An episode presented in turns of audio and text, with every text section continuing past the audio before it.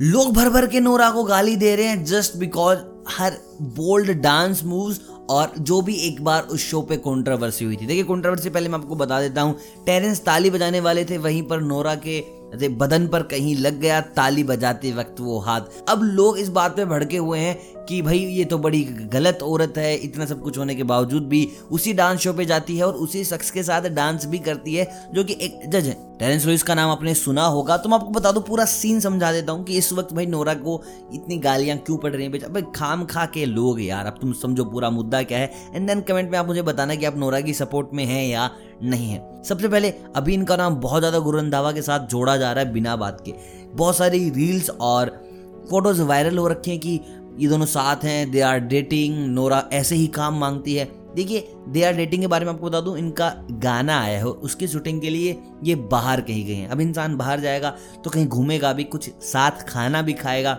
ऐसा नहीं है कि बस साथ गए हैं तो कुछ सीन ही है इनका। भाई, दोनों लीड एक्टर हैं, गए हैं, घूम रहे होंगे, खाना खा रहे होंगे। पर तुम दोस्तों के साथ बाहर जाते हो तो साथ घूमते हो कि नहीं घूमते हो? दूसरी बात कि भाई ये उस शो पे क्यों जा रही है, उस शो पे क्यों जा रही है, उसके साथ इतना बड़ा कांड हुआ वहाँ पर, टेरेंस गंदा आदमी है। तो मैं आपको बता दू, देखिए, सीधी सी बात है। उस वीडियो को आप ध्यान से देखिए स्लो मोशन में देखिए, जब टेरेंस का हाथ टच होता है पिछवाड़े पर तो उनके एक्सप्रेशन डरने वाले हैं कि यार, ये क्या हो गया मेरे साथ? ऐसे नहीं कि भाई, मेरे को तो मज़ा ही आ गया यहाँ पे हाथ लगा के। तो उस वीडियो को स्लो मोशन में देखिए।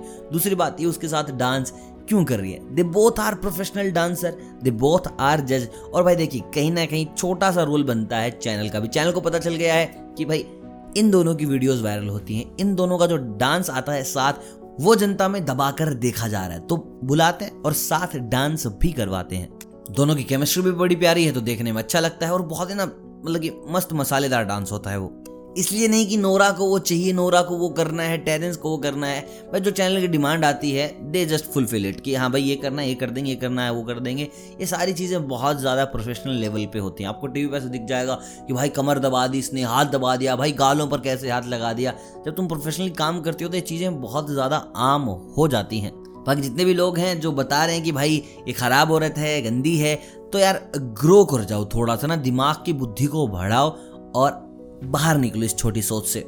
देखिए आइटम सॉन्ग करने का मतलब नहीं कि लड़की को तुम कुछ आइटम ही समझ लोगे। इसने एंट्री ली थी आइटम सॉन्ग से, बात बिल्कुल सच है। बाहुबली में डांस किया था, बहुत प्यारा डांस था। उसके बाद सत्य में जत्य में तो कुछ ऐसा किया था, उसके बाद हर दिल और दिमाग में सिर्फ़ यही रहती हैं। अब कमाल बात यह है, अब इनके इतने सेक्सी मूव है, ये जहाँ भी जाती हैं, उस इंटरव्यू में, चाहे वो होस्ट हो, वहाँ का इंसान हो, कहीं ना कहीं इनसे ऐसे सवाल करते हैं, खूबसूरती की तारीफ़ करते हैं, और देखिए, बनती भी है। तो भाई सोच लेते हैं लोग कि इसकी तो कितनी बुराई कर रहे हैं, इसको क्या क्या बोल रहे हैं, फिर भी हंसती रहती है, कितनी गंदी हो रही है। तो यार जस्ट ग्रो अप और हम आपको बता दूँ Nora can be the next जज ऑफ़ डांस प्लस आप मेरे को बताओ, होना चाहिए कि नहीं होना चाहिए?